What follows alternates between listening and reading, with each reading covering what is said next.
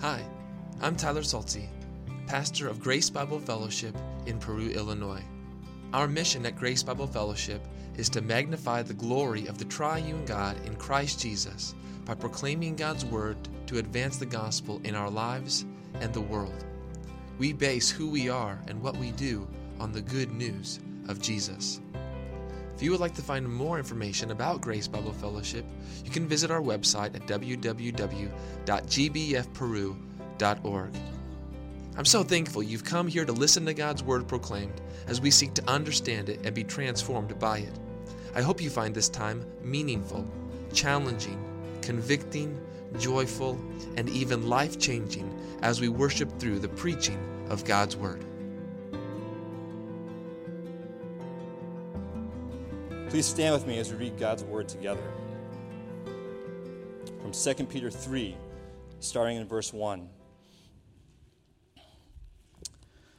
This is now the second letter that I am writing to you, beloved. In both of them, I am stirring up your sincere mind by way of reminder that you should remember the predictions of the holy prophets and the commandment of the Lord and Savior through your apostles, knowing this first of all, that scoffers will come in the last days with scoffing following their own sinful desires. They will say, Where is the promise of his coming? For ever since the fathers fell asleep, all things are continuing as they were from the beginning of creation. For they deliberately overlook this fact the heavens existed long ago, and the earth was formed out of water and through water by the word of God, and that by means of these, the world that then existed was deluged with water and perished. But by the same word, the heavens and earth that now exist are stored up for fire, being kept until the day of judgment and destruction of the ungodly. But do not overlook this one fact, beloved, that with the Lord one day is as a thousand years, and a thousand years as one day. The Lord is not slow to fulfill his promise, as some count slowness, but is patient toward you, not wishing that any should perish, but that all should reach repentance. But the day of the Lord will come like a thief, and then the heavens will pass away with a roar, and the heavenly bodies will be, will be burned up and dissolved, and the earth and the works that are done on it will be exposed. Since all these things are thus to be dissolved, what sort of people ought you to be in lives of holiness and godliness, waiting for and hastening the coming of the day of God, because of which the heavens will be set on fire and dissolved? And the heavenly bodies will melt as they burn. But according to his promise, we are waiting for new heavens and a new earth in which righteousness dwells. Therefore, beloved, since you are waiting for these, be diligent to be found by him without spot or blemish and at peace. And count the patience of our Lord as salvation, just as our beloved brother Paul wrote, also, also wrote to you, according to the wisdom given him as he does in all his letters when he speaks in them of these matters. There are some things in them that are hard to understand, which the ignorant and unstable twist in their own, to their own destruction, as they do other scriptures. You, theref- you, therefore, beloved, knowing this beforehand, take care that you are not carried away with the error of lawless people and lose your own stability, but grow in the grace and knowledge of our Lord and Savior, Jesus Christ. To him be the glory both now and to the day of eternity. Amen. This is the word of the Lord. Pray with me. Father in heaven, we know that there is nothing that we could pray right now that you do not know. So we pray, as Jesus taught us to pray, that even now your name would be hallowed. Even now your kingdom would come and your will will be done here on earth as it is in heaven. It's in Jesus' name we pray. Amen.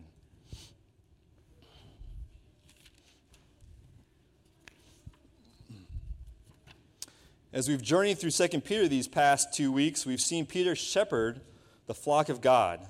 We've seen his love for Jesus displayed in his feeding of the sheep as he exhorts them to be fruitful Christians as they grow in their knowledge of Christ. We've seen Peter protect his sheep through the warnings against false Christians and scoffers among them, those whom the sheep can recognize because of their bad fruit, those who have sheep's clothing but inwardly are ravenous wolves. Peter leads his sheep to pay attention to the apostles' teaching. We are not to be those who are so nearsighted that we are blind. We are not those who deliberately overlook what God has done. Instead, we fix our eyes on the Word of God, which is a lamp shining in a dark place. We look at what God has done and we look forward to what He has yet to do. We live in a world that prizes looking forward, don't we? What does the world, those who do not know Christ, esteem? What do they look forward to? The world desires to be innovative, to be enlightened, to be visionary, to be ambitious. Most of all, and perhaps most insightful of all, the world desires to be progressive, to advance. But like those who built the Tower at Babel, all of the innovation and ambition and progress is not for God's glory. Rather, it is to make themselves gods of their own kingdom, to make a name for themselves, as it were. And because the world has no use for God and they're looking forward, they reject all that God has ordained and all the examples of the past. God is not the determiner of right and wrong because we've evolved beyond that, they say. God does not have a say in how we ought to live. Those who hold to what the Bible says are stuck in the past. You're backwards thinking. You're ignorant. You're unevolved. You're outmoded. And there will be pressure from the world, and perhaps you feel it already, to question and then to denounce biblical truth. After all, all that we call good, the world calls evil. And all that we call evil, the world calls good. And have we not seen those who call themselves Christians for so long hold fast to the faithful word, only to renounce their beliefs when the pressure comes? What will happen if tomorrow you are told you will lose your job, lose your business, lose your friends, lose all that you hold dear in this life unless you go along with what the world calls good, but you know to be evil? The world continues to say that you will be on the wrong side of history unless your views evolve to the present standard. We, we hear, look at the world, all things that are continuing as they were. Apart from what we innovate, apart from how we advance as human race, the world continues on its course, apart from any intervention of your so called God. Perhaps then, we are tempted to doubt ourselves. Are we on the wrong side of history? Have we got it wrong? Is what I'm about to pay worth the cost? In the moment, and in that moment when the pressure comes, it may be too late to withstand it. No, we instead need to build our house on a foundation of rock now so that when the flood rises and the stream breaks against the house, the house will not be shaken. So we build our house even this morning as we remind ourselves that there are certain, just as there are certain to be false teachers and scoffers, we are certain that too, the day of the Lord will come. In your notes, that was the first heading there. The day of the Lord will come. Scoffers have skepticism because they are following their own sinful desires. The scoffers claim that history proves that God is not intervening in the world. So there is no promise of Jesus' return. Since it never occurred before, it will not occur now, and there will be no judgment. We can live how we want to. They point to the time since the Old Testament patriarchs died, and even further back to creation of the world itself. However, Peter shows that the scoffers, what the scoffers should have known, even through their own argument. They deliberately overlook historical events when God did intervene. And we see that when the day of the Lord comes, it will come by God's word. That's our first point in the outline there. When the day of the Lord will come, it will come by God's word or his command. We see that in verses 5 through 7. Peter uses two examples that display God's intervention in the world to support the idea that God will intervene again. What do we read in verse 5? The heavens existed long ago, and the earth was formed out of water and through water by the word of God. This speaks to creation itself. God created the earth by separating and gathering water. We could go back to Genesis 1 and verse 6. There we read, And God said, Let there be an expanse in the midst of the waters, and let it separate the waters from the waters. This was God creating heaven on the second day. In verse 9, we read, And God said, Let the waters under the heavens be gathered together into one place, and let the dry land appear. And it was so. This was God creating the earth and the seas. Next, Peter writes in verse 6 And that by means of these, by means of what? The water and the word, the world that then existed was deluged with water and perished. This, of course, reverse, uh, refers to the flood in Genesis 6 through 9. So God created the world through water and the word and judged the sinfulness of mankind through water and the word. And we read at the start of verse 7 that God is not done intervening. For by the same word, the heavens and earth that now exist are stored up for fire we notice that now God's word will be used with fire. Why fire? Why does Peter depart from this theme of water in the word? We can recall what was what we read in uh, what we could read in Genesis 9:11 that after the flood subsided, God said to Noah, "I will establish my covenant with you that never again shall all flesh be cut off by the waters of the flood, and never again shall there be a flood to destroy the earth." So that we know now when God judges, the world again, it will not be by water, but by fire. And we know that this fire is a judgment as we read in verse 7 to the end by the same word the heavens and earth that now exist are stored for fire, being kept. Being kept until what? Until the day of judgment and destruction of the ungodly. So we know that the day of the Lord will come, that it will come by God's word, and it will come for God's judgment which is point two in our outline. It will come for God's judgment. We read that in verse 7. There are many Old Testament examples of God's judgment through fire, notably Malachi 4:1. There we read, For behold, the day is coming, burning like an oven, when all the arrogant and evil doers will be stubble. The day that is coming shall set them ablaze, says the Lord of hosts so that it will leave them neither root nor branch. And there are many New Testament examples of God's judgment through fire, notably in 2 Thessalonians chapter 1 verses 5 through 8.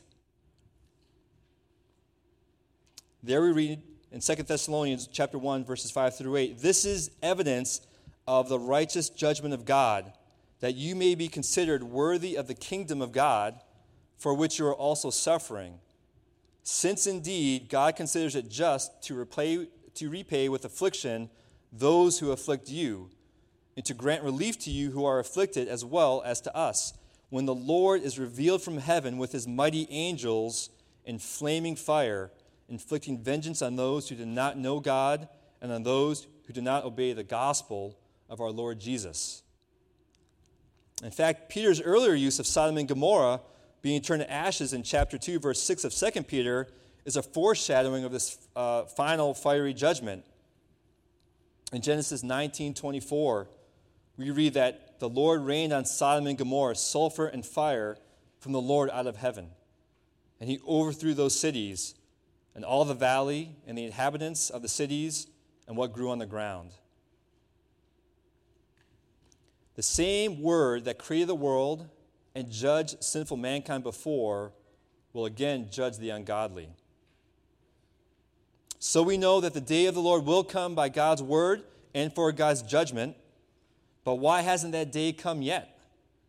Why can the scoffers say that since the Old Testament patriarchs died, that all seems to be continuing as, it, as they were from creation? The first generation of Christians are fading from the scene, including Peter himself. Why hasn't Jesus returned? Peter reminds the church that unlike these scoffers who deliberately overlooked biblical history that they should have known, Christians should not overlook that same history. Christians should, in fact, remember that the day of the Lord will come in God's patience. That's our third point. The day of the Lord will come in God's patience. I get that from verses 8 through 9. Here we read, but do not overlook this one fact that with the Lord one day is as a thousand years, and a thousand days as one year. The Lord is not slow to fulfill his promise, as some count slowness, but is patient toward you, not wishing that any should perish, but that all should reach repentance. The scoffers are not viewing time from God's perspective. The Christians who know their Bible recall what we read in Psalm 90, verse 4 For a thousand years in your sight are but as yesterday when it is past, or as a watch in the night. So, what's the point here that Peter is trying to make? Is this a mathematical equation to be solved that we can replace a thousand years with one day? I don't think so. I think it's an affirmation that God's view of time, the eternal, transcendent God's view of time, is wholly different from our view of time. What seems long to us is short to him. What seems long to us is short in view of eternity. But how often are we like the scoffers? We want what we want when we want it, and we find it very difficult to wait. That is in part why we need to supplement our faith with self control and our self control with steadfastness. We need to patiently endure. Instead of focusing on the minutes and the hours and the days and the years and the longness of it all, we ought to then focus on God's purpose and what appears to be his slowness to fulfill his promises. And what is God's purpose in being patient? Is it not salvation? God is being merciful and gracious with mankind, not wishing that any should perish, but that all should reach repentance. That is, a turning away from their sin and a turning to God in Christ for forgiveness, cleansing, and eternal life. What a promise and a hope that we have that everyone who calls upon the name of the Lord shall be saved. I'll read that again. Everyone who calls upon the name of the Lord shall be saved.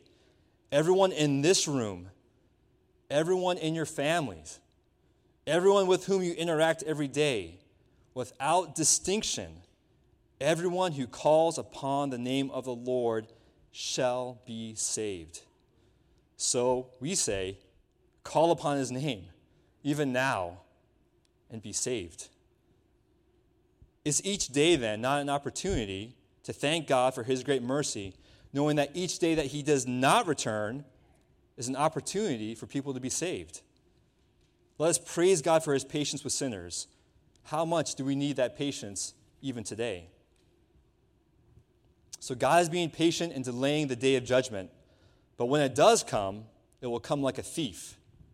That's what we have in point four of our outline. That comes from verse 10.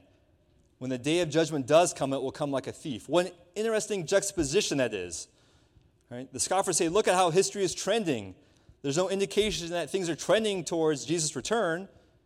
And we too may be lulled into thinking that since we've had every day of our life, from our birth up until this very day, that we will have tomorrow or many more days in our future. And while Scripture has, uh, God in Scripture has given signs of His return, we know, despite many who try to predict the actual date, that when the day of the Lord comes, it will be like a thief. That, that is, it will come suddenly and without warning. Because it will come like a thief, let us heed Paul's words in 1 Thessalonians 5, verses 1 through 4. He writes there, Now concerning the times and the seasons, brothers, you have no need to have anything written to you, for you yourselves are fully aware that the day of the Lord will come like a thief in the night while people are saying there is peace and security. Do we say that even now? while people are saying there is peace and security, then sudden destruction will come upon them as labor pains come upon a pregnant woman, and they will not escape. But you are not in darkness, brothers, for that day to surprise you like a thief. Or as Jesus said in Luke 12, verses 39 through 40, but know this that if the master of the house had known at what hour the thief was coming, he would not have left his house to be broken into. You also must be ready, for the Son of Man is coming at an hour you do not expect. So we know that the day of the Lord will come by God's word, It will come for his judgment and God's patience, yet it will come unexpectedly like a thief. And then we continue to read in verse 10 And then the heavens will pass away with a roar, and the heavenly bodies will be burned up and dissolved, and the earth and the works that are done on it will be exposed. And now we see that the purpose of the day of the Lord is to expose. That's point five in our outline. The purpose of the day of the Lord is to expose. From verse 10. Literally, that word expose means to be found. well, found by whom? I'd say found by God. Isn't that what we read in verse 14? Be diligent to be found by him without spot or blemish and at peace. The him there is God from verse 12. So, this description that we read here of things being burned up and dissolved, as well as in verses 11 and 12, this has been a challenge to biblical scholars uh, through the ages to explain. But we'll do our best here uh, to briefly examine what is likely meant by these terms, this ap- apocalyptic language that Peter is using. The first event is that the heavens will pass away like a roar. We can see similar language to that in Isaiah 64, 1 through 4, Matthew 24, 29 through 31. The heavens likely refers to the sky itself, and the roar is like a rushing sound or a crackling sound of fire, as one commentator puts it. Uh, perhaps we uh, should consider here a picture described in Isaiah 34 4, that of the host of heaven uh, being rotted away. The host of heaven shall rot away, it says there, and the skies will be rolled back like a scroll. The next event is that the heavenly bodies will be burned up and dissolved. We see this also in verses 11 and 12. Some think that the heavenly bodies here could refer to angelic beings, as this term uh, was being used in the New Testament at this time. These angelic beings may have power over nature. These heavenly bodies could also refer to uh, stars and planets, or maybe a combination of the two. But this word that's translated heavenly bodies also could be translated elements. In that case, it would refer to the basic building blocks of creation. That would be earth and air and fire and water, everything that makes up the physical world which is the, uh, the translation that I lean towards. I think the present context seems to indicate this that these heavenly bodies or these elements are uh, the physical world. And so, what will happen to this physical world? We read here that it will be burned up and dissolved. So, then we are presented with another challenge. What does Peter mean here when he says burned up and dissolved? It's difficult to know if Peter is referring to annihilation or destruction of this present world and a creation of an entirely new one, or whether he's referring to a purification and renovation of this current world. It seems best to consider how God generally seems to work. So we might consider something like Romans 8 21 through 23, which speaks of a hope for redemption, both for creation and in ourselves, that we would have our bodies being transformed that creation would be set free from bondage to sin and corruption. We see even a continuity in Christ's resurrection body from what he had before when he walked the earth. We can read about that in 1 Corinthians 15. And even in uh, our scripture reading from earlier today in Revelation 21, it speaks about the new heavens and the new earth, for the old heavens and the old earth had passed away. So this is a renewal but whichever side you come down on there, I think without a doubt, what we know from this is that the purpose of these fires is to expose all the works on earth. That's what we read at the end of the verse there. What is meant by this being exposed or being found? It seems that all man has done will be exposed or be, be, be made manifest to God. All will be laid bare, as it were, before God, before his judgment. There will not be anything or anyone that will be hidden from him. We can read similar language to this in 1 Corinthians 3, verses 12 through 15. We read there Now, if anyone builds on the foundation with gold, silver, precious stones, wood, hay, straw, each one's work will become manifest, for the day will disclose it. Because it will be revealed by fire, and the fire will test what sort of work each one has done. If the work that anyone has built on that foundation survives, he will receive a reward. If anyone's work is burned up, he will suffer loss, though he himself will be saved, but only as through fire. All the world builds is destined to be consumed by fire, to be destroyed. And I think that's Peter's point. These false teachers were pursuing and trusting in all these things that will be dis- uh, burned and dissolved by fire. This world is fading away. Their towers of Babel will be destroyed. Knowing this beforehand, then, beloved, we do not pursue that which is passing away. We instead look forward to that day when God ushers in a new heavens and a new earth. So now we come to our second heading there in our outline. Since Christians look forward to that day, what do we do? Well, first, we live in holiness. First, we live in holiness. I get that from verse 11. We read there, since all these things are thus to be dissolved, that is, all this world is going to be burned, all this world is fading.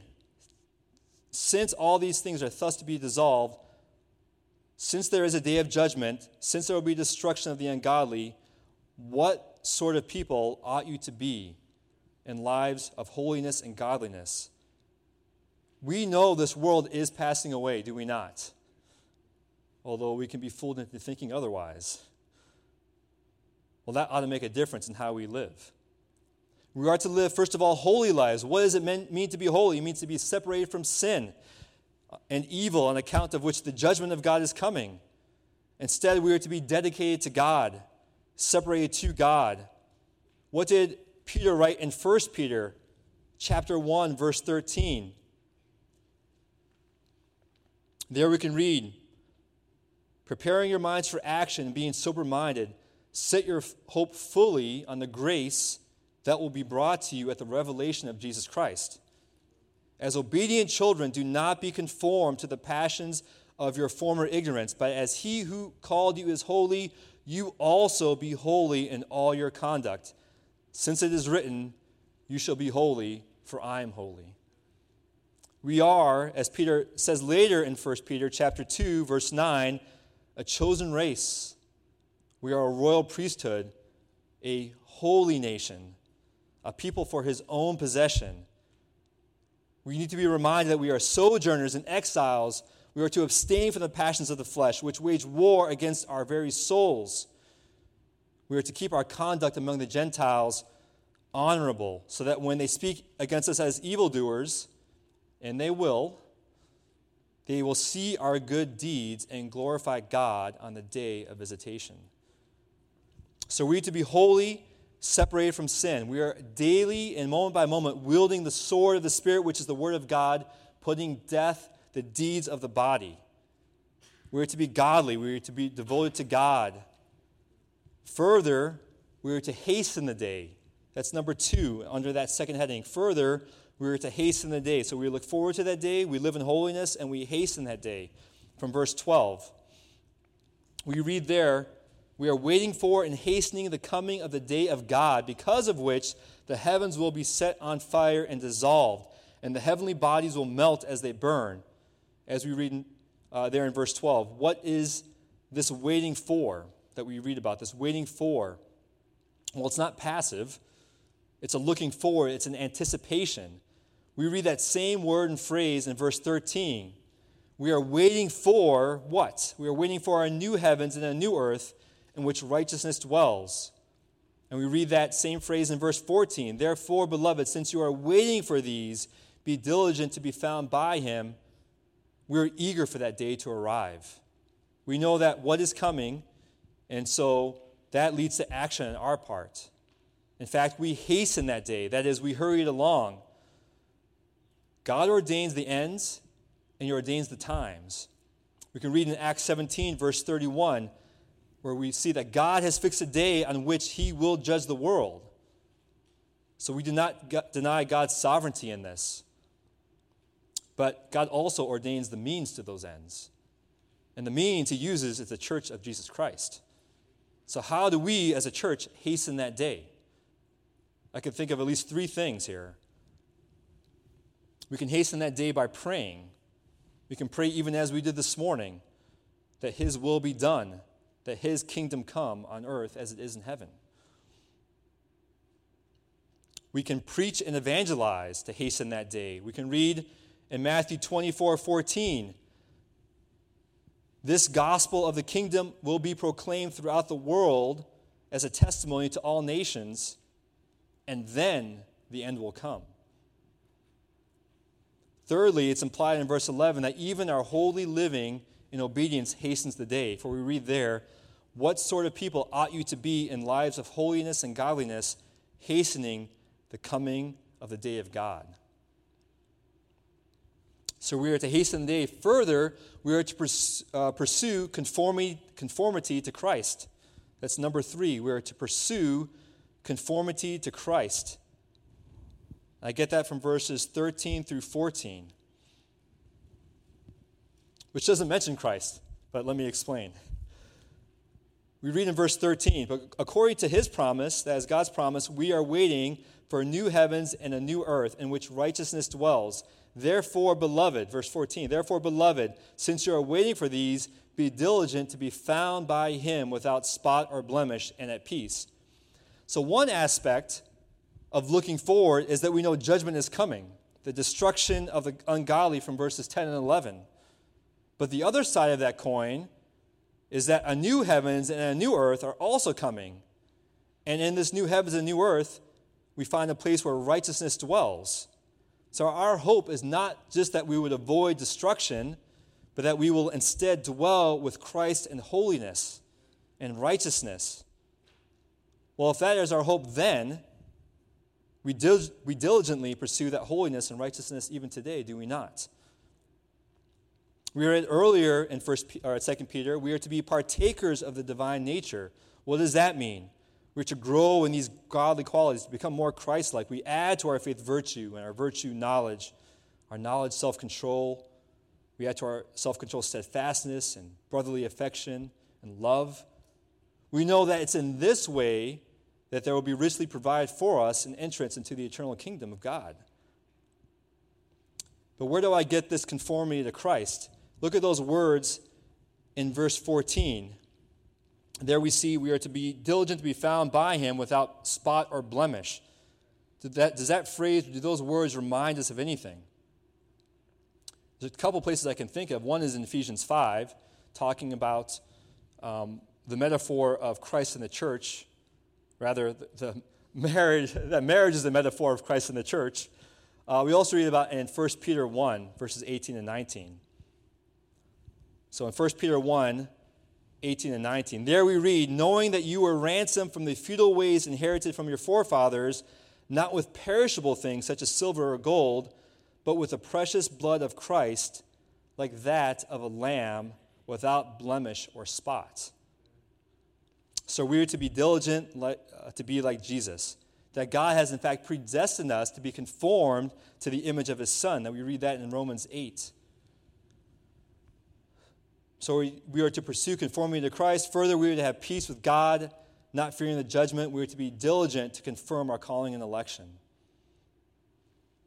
Next, we see that we are to preach the gospel. This is point four. We are to preach the gospel. or proclaim the gospel. Again, that word preach or that word proclaim is not found in those verses 15 and 16, but I'll show you where I get that from. In verse 15, we read, And count the patience of our Lord as salvation, just as our beloved Paul, our, our beloved brother Paul also wrote to you, according to the wisdom given to him, as he does in all his letters when he speaks in them of these matters Again, it's not just enough to know that God is patient in fulfilling his promise from verses 8 and 9, but why is he patient? Why is he patient?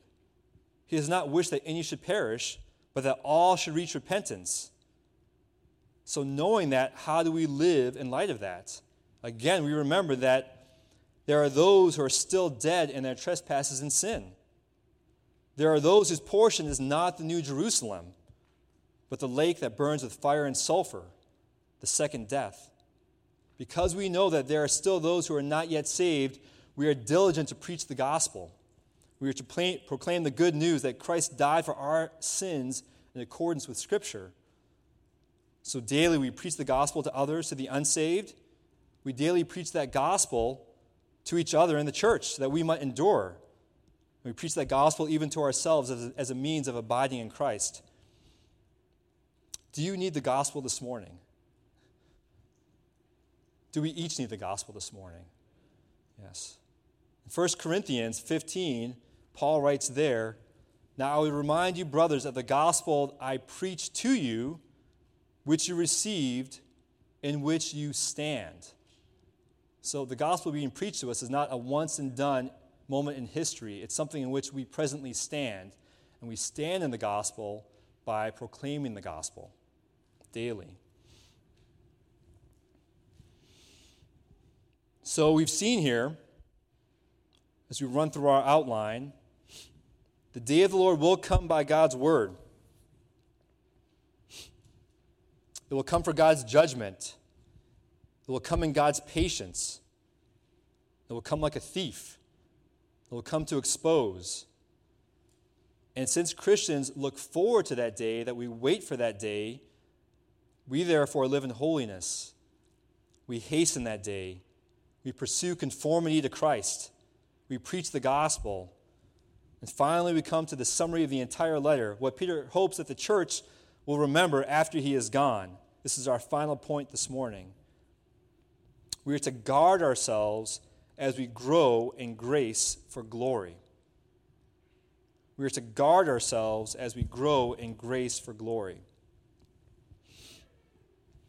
We read, starting in the middle of verse 16, there are some things in these letters of Paul that are hard to understand, which the ignorant and unstable twist to their own destruction, as they do other scriptures. You, therefore, beloved, knowing this beforehand, take care that you are not carried away with the error of lawless people and lose your own stability. But grow in the grace and knowledge of our Lord and Savior Jesus Christ. To him, be the glory both now and to the day of eternity. So there will be false teachers, those who are ignorant and unstable, those who uh, are not simply unlearned and easily led astray, those without a solid foundation. These, no, are the ones who distort, that is, to twist or torment, as in torture, Scripture, like Satan himself. And this twisting of Scripture is to their own destruction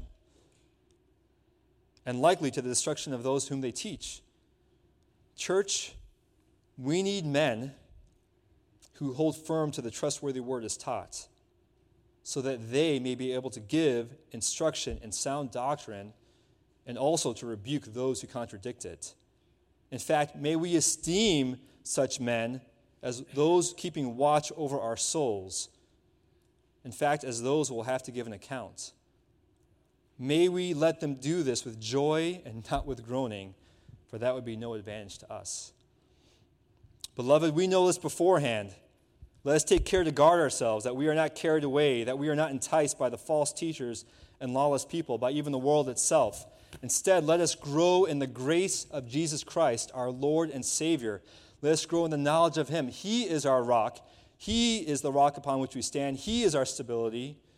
Let us supplement our faith with knowledge. Let's lay a hold of the apostolic teaching.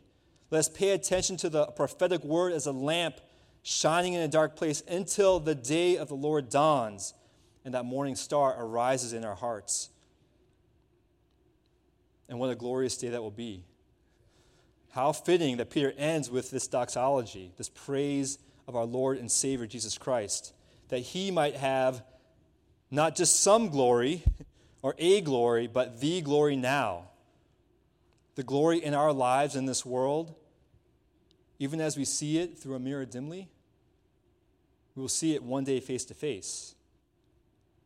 even as we know in part now, we shall, not, we shall at one point know fully, even as we have been fully known. It seems to me as we conclude 2 Peter, and I conclude this sermon, that the last words are not mine, but Scripture's.